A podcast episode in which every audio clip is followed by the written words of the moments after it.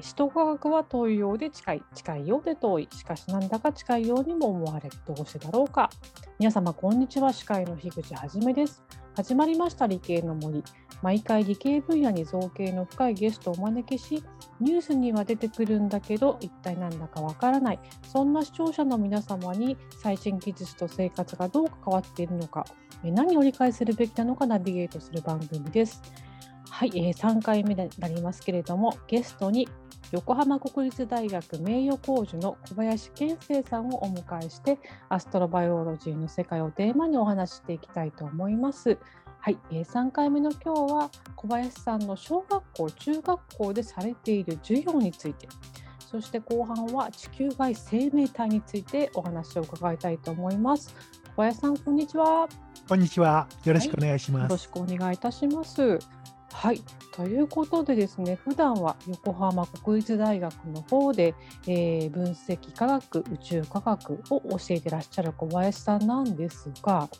小学校や中学校への出張授業もなさってるというふうにお伺いしました。えー、どういった内容なのでしょうか？あの小学校なんかに出前授業をするそういうことを、はい、あの目的としたような団体にも所属してまして、あそうなんですね。でそこからまあいろいろ話があったときに出向いて、はい、まあ去年はあのちょっと回数少なかったんですけども、はい、まあ小学生ね。はい。まあ小学生相手に夏休みにあのまあ実験講義みたいなことをしてきました。うんなるほど。これはどういう宇宙を教えるんですか？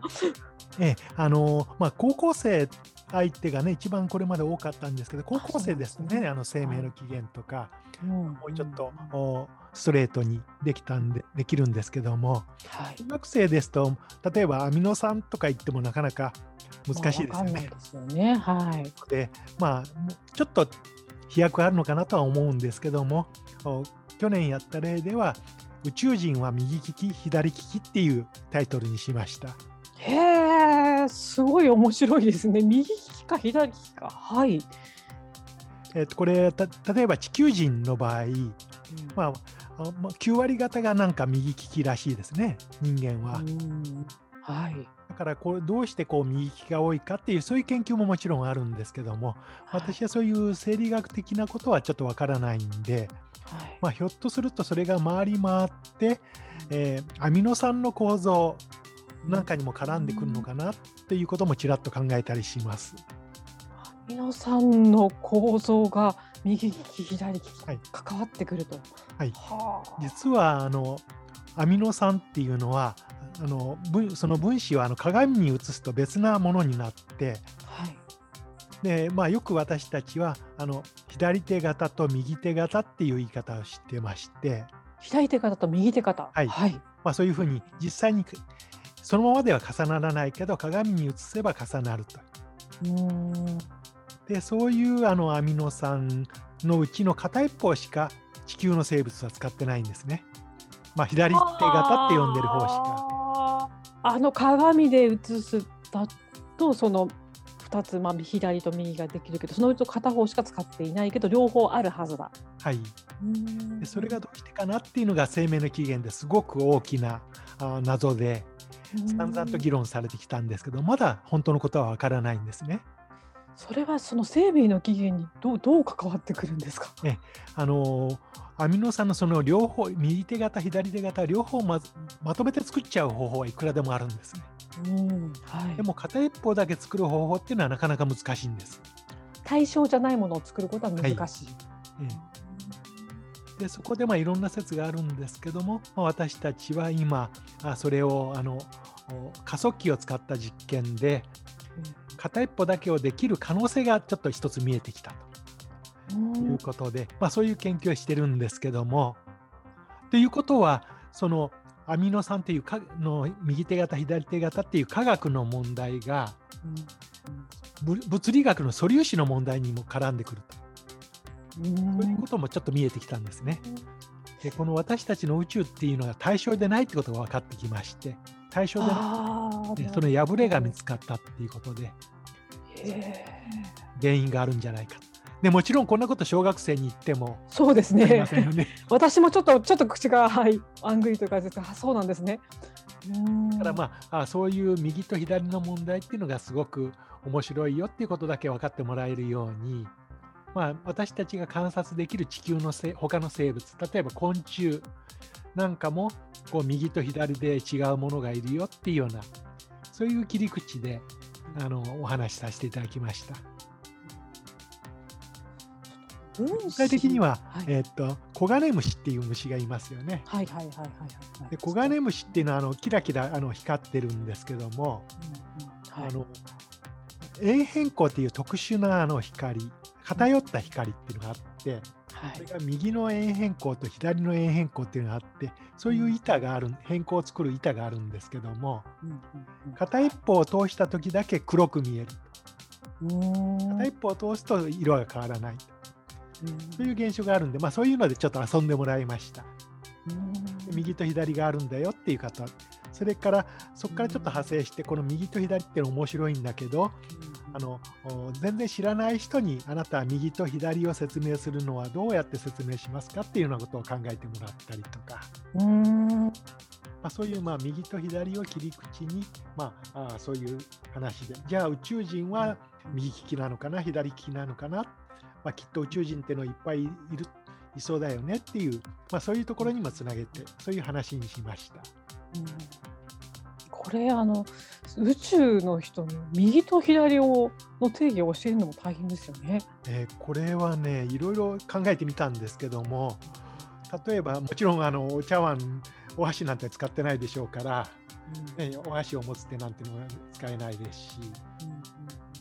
でいろいろ調べてみるとおこれちゃんとお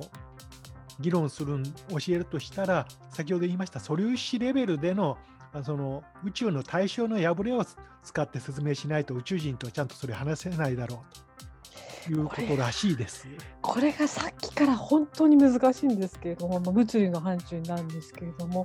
えー、素粒子が出る時の右巻きか左巻きかっていうことなんですか？はい、それがあのこの宇宙だと片一方に偏ってる。例えばあの原子核が壊れるときにベータ線っていうのがベータ線っていうのは電子なんですけどもこれが飛び出してくるときにこれが必ず左巻きなんですね。巻きのは出てこないんです。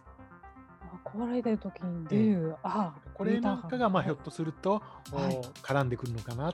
ていう、まあ、そういうようなことをいろいろ考えているところです。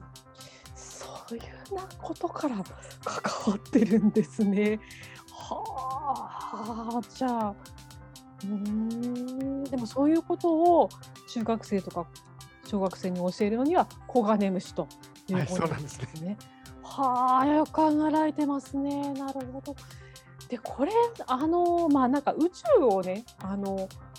子供に教えるっていうのはなんとなくわかるんですけど、このアストロバイオロジーとね、まあ、生命と関わって、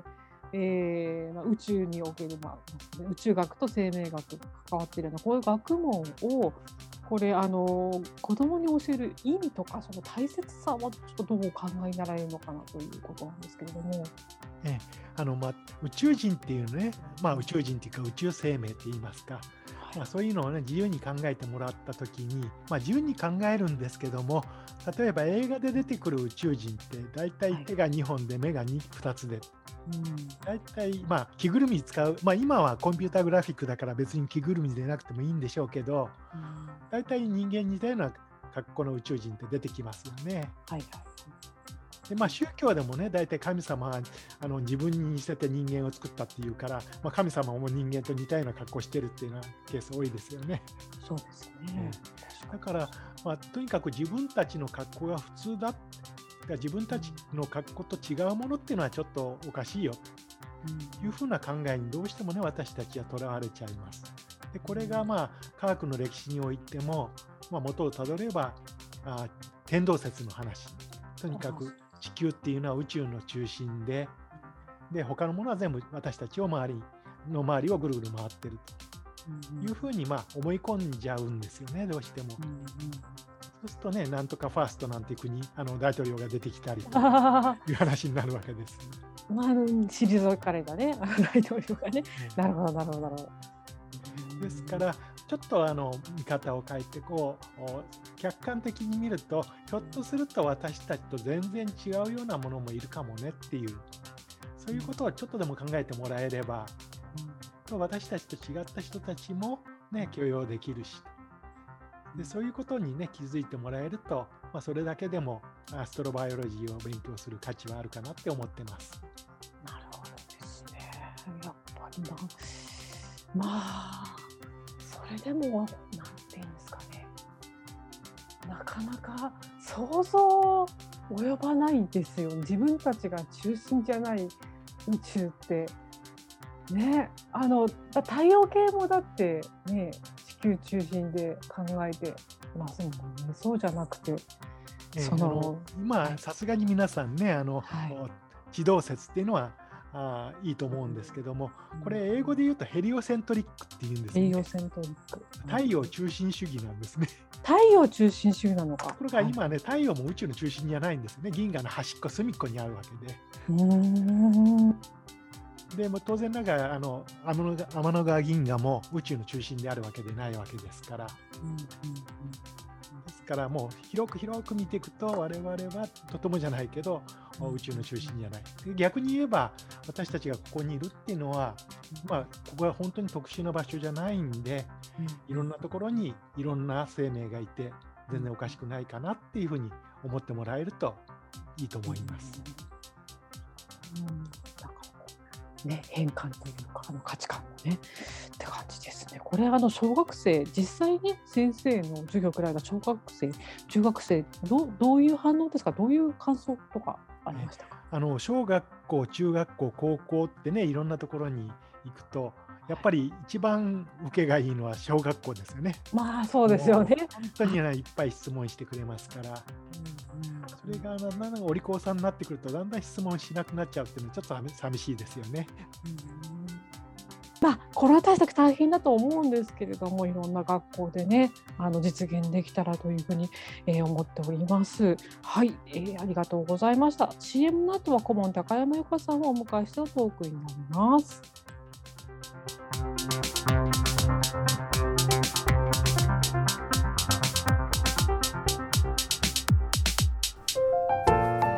あなたの動画をアップすると企業からあなたに面接依頼が届きます。逆指名型就活サイトスタートライン。TSE は鎌倉 FM を応援します。自治体公的機関様のデジタルトランスフォーメーション小中学校のギガスクール構想の STEAM 教育導入をお手伝いいたします。新クライアント総合研究所は鎌倉 FM を応援しております。れではここからは顧問のサイエンスライター高山由香さんを交えたトークになります。高山さん、今回は小林さんにどんなお話を掘り下げて話していただきましょうか？こんにちは。こんにちは。はい、今回は、ね、地球外、まあ、知的あるなしは置いといて地球はいはい、地球外の生命体のことについてお伺いしていきたいと思います。はい。えー、早速なんですが小林さん、はい、あのもう一言でズバッとお尋ねしたいと思います。地球外生命体はいると思われ思われますか？まずあの地球外生命体っていうことで言うと太陽系内外問わず結構いるんじゃないかと思ってます。おはい、じゃあ太陽系のじゃあ外側？についてはどうどうお考えでしょうか？あの中は、まあ、少なくとも現在見た限りでは知的生命まではいったものは地球以外にはいなそうなんですけども、太陽系の外っていうふうに考えるとまあおそらく知的生命まで進化したものがかなりの数いていいんじゃないかって思ってます。なんかね、まあのいつかあの SF 映画みたいな出会いがあるといいかなと思ったり怖いなと思ったりしているところなんですがその知的な生命体これなんだろうどどんなものをイメージしたら良いでしょうか？こればっかりは本当にね例がないんでわ、えー、はい、からないんですけどもおまあ一つの考える目安としてあの、まあ、ドレークの方程式ってありますよね。はい、でこれであの銀河系の中にどれくらい私たちがあの電波で更新できるまあ、惑星とかあるいは文明があるかっていうのを、まあ、数を、まあ、推定するわけですけども、はい、でこの式をまあどう解釈するかによるよってだいぶ変わるんですけども、まあ、私が考える限りにおいては、まあ、銀河系だけでも結構な数ありそうだというふうに思います。でただ先ほどちょっとから先ほどからお話ありますようにじゃあ私たちが出会えるかっていうことになると、なかなかそっちは難しいかなという気はするんですね、逆に。はい、で理由はなどうしてかと言いますと、まあ、あのいたとしてもだいぶ遠くでしょうし、それからそれぞれの星で生命が誕生して進化するその進み具合っていうのは星ごとにも全然違うわけですね。ですから私たちとまあほぼ対等似たようなレベルの知的生命っていうのにかっていうのが見つかるかっていうとなかなか難しいかなっていう逆にそういうふうにも思ってます。それでは、えーと、逆にみもうちょっと身近な側で、まあ、知的な生命はまだいらっしゃらない感じなんですが太陽系の内側について生命がいる可能性はどのようにお考えですか？この話はもう前からあの水が液体の水があるかどうかってことがとにかく一番のネックであるというふうに言われてきまして、でそのまあその液体の水が惑星の表面にあるところっていうのをハビタブルゾーンという言葉で呼んできました。はい、ハビタブルゾーン。はい。で現在の太陽系ではどうかっていうと火星でもちょっと寒すぎすなわち水が凍っちゃう、それから金星だと逆にもう水は全部蒸発しちゃう。ということで地球しかハビタブルゾーンにない。というふうにまあ、ずっと考えられてた。あこともあるんですけども、はい、最近の研究では昔はあの金星も火星もハビタブルゾーンの中にあった時期があると。だから液体の水を持ってた海があった時期があるっていうふうに分かってきました。はい、ちなみに今現在こうこっそり、まあ、まだ見つかっていませんけれどもここならいるっていうこう候補地があったら教えてください。はい、あの今の火星と金星なんですまあ、火星はまあみんなあのお聞きになっている方も火星にひょっとして生命がいるんじゃないかって話は、はい、結構聞,、ね、聞いたことあるんじゃないかと思いますけども、はい、おまあ、少なくともお少し前には少し前っていうかあの昔の火星には大量な水があってでそこで、まあ、地球に似たような環境があって生命が誕生したかもしれないと。ただしあの現在の火星は、まあ、大部分の水がどっかに失われてしまって表面はちょっとカラカラになっちゃったというところでただそれでも地下にはあの液体の水が残ってると。まあ大部分は凍ってるかもしれないけども少しは液体の水も残ってるんじゃないかということが言われてまして、まあ、場合によってはその一部が表面にまで、えー、塩水として流れ出している可能性も今考えられています。ですからあ少なくとも過去にいた生命の痕跡というのとそれからひょっとすると現在も生き延びているものと、まあ、この両方が火星の生命探査の対象になると思います。金星っていうのはちょっと、まあ、聞いてる方驚かれる方多いんじゃないかと思いますけども、少なくともあの現在の金星の表面は、まあ、摂氏470度と言われてますんで、ここはね、とてもじゃないけど、ちょっと暑すぎますよね。そうですよね。ところがね、涼しいとこあるんです、金星に。えっと、たどどんなところでしょう？あの上空の雲の中なんですね。ここですとあの0度から100度の間でちょうどあの液体の水が存在できるこれがまあ雲になって、えー、あるんじゃないかと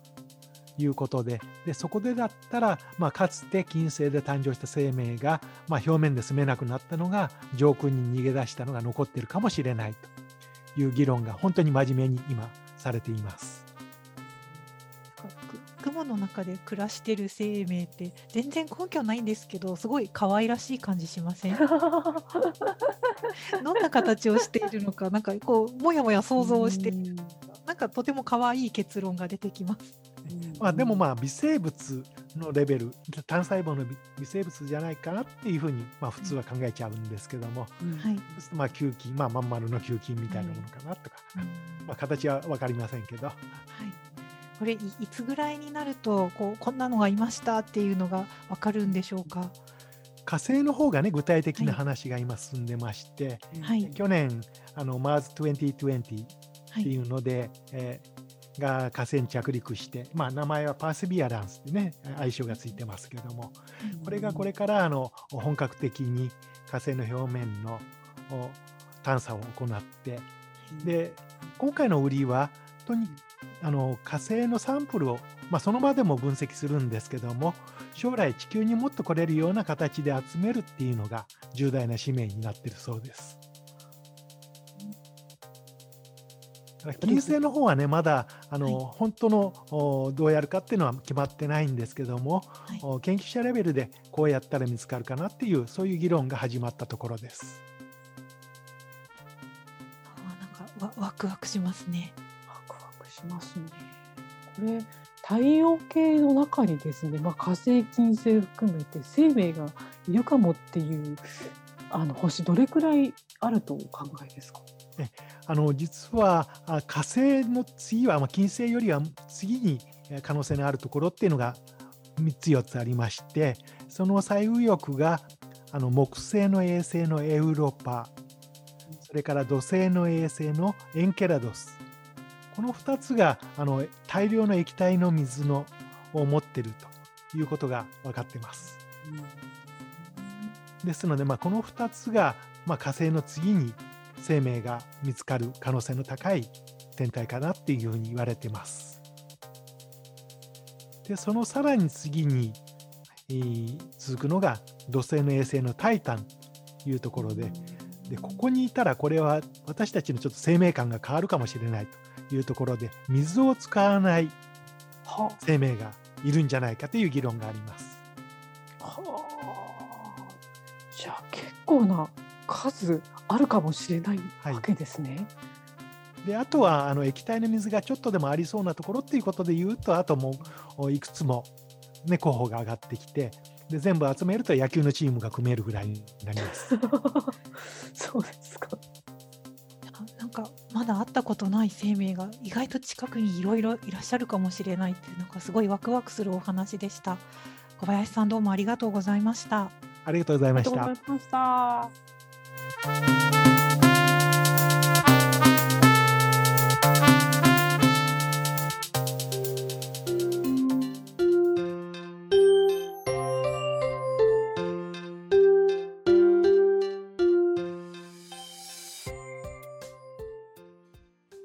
で、えー、奥野さんからお願いいたします。はい、えっ、ー、と、視聴事業、非常に興味深かったですね。でで、あと、例の左巻き、右巻きとか、ね、いつの間にか例の対称性の破れっていうコメントなんかも出ていて、ですね、またここでノーベル賞の別な学問の領域まで入ってくる。つまり、最近の学問っていうのは物理学も、あの、化学もそうなんですけども、相互にこう、非常に複雑に絡み合って、あの、真実に結びつくってアプローチが、本当にこの説明から見ても非常にあの分かったような気がします。ただ、やっぱりあれですね、あの、常識に捉えてはいけないと。我々の時代なんて金星なんて高温すぎて人住めないとか、人じゃない、生命なんていないと思っていたのが、さっき言った通り、あの、大気中に漂ってるかもしれない、水があるかもしれない。あれ待って、えー、金星って二酸化炭素で満たされて温暖化でとてもじゃないけど、水なんかあるのとかって、私ちょっとすいません、思ってしまったんですが、わからないものですね。わかんないものですね。なんかね、硫酸とかがあるから、硫酸をなんかね、溶けないような観測器やったら観測器飛ばせるみたいな話もね、伺っているので、見えるかもしれないですよね。なかなかあれですね、本当にわからないことだらけですね、聞けば聞くほど。本当に。はい。分かった気になってはいけませんと、宇宙のことを。それはそうですね。で、あと、あれですね、これだけ多くのことを勉強しなきゃいけないってことはかなり頭のいい人じゃないとできないんじゃないかと。そういう頭のいい人が、もううん何何千人、何万人と、こう、やっぱり連なって、新しい法則とか発見が出てくると。すごいですね。それを凌駕する知的生命体がひょっとしたら宇宙のどこかにあるかもしれないと。これ聞きたいですね、出張授業、ぜひ。え高山さんいかがでしたでしょうか？はい。えっ、とね、私、はい。2つかな、すごいはい。印象的だったんですけど、はい。1個があのちょうどいい温度、ちょうどいい温度。はい、ちょうどいい温度って何度だ何度かなって思った時に、こう22、3度から、まあ、27、8度が私の好きな温度みたいなイメージで、まあに人間ってそうですよね。はいはい。であとおお湯？40度がちょうどいい温度だってずっと思って生きてきたんですが、あの宇宙の話をしてる時の水のちょうどいい温度とか、その星のちょうどいい温度って全然違うなっていうので、ね誰にとってのちょうどいいかをちゃんと考えないといけないなとお話伺いながら思ってました。ですね。ひょっとすると雲雲の中は20何度でいるだろうって言ってますけど、そのね表面にもいるかもしれないですもんね。高温が気持ちいい人がね。まあねほらあのなんだっけチムニーのお話伺った時は100度を超えるような温度だったりはい。でもねエビ的な何かとか生きてたしうんうんそうであともう一つがあの、えー、と私っていう狭い範疇ではなくって人類の文明っていうスケールで健康で長生きしなくてはいけないなって思いました。うん。はるか遠くからもしやはるばるやってくるなり電波を送ってくるなりしてくれた他の星の人と友達になろうと思うとまず元気で長生き、その人類として元気で長生きしていないと会うことが叶わないと、ね、結構大事っていろんな意味で思いました。大事ですね。宇宙人に会うまでは死なないとかそういうのも大事なことですよね。うん、目標として。それでは第三回もありがとうございました。ありがとうございました。ありがとうございました心乱した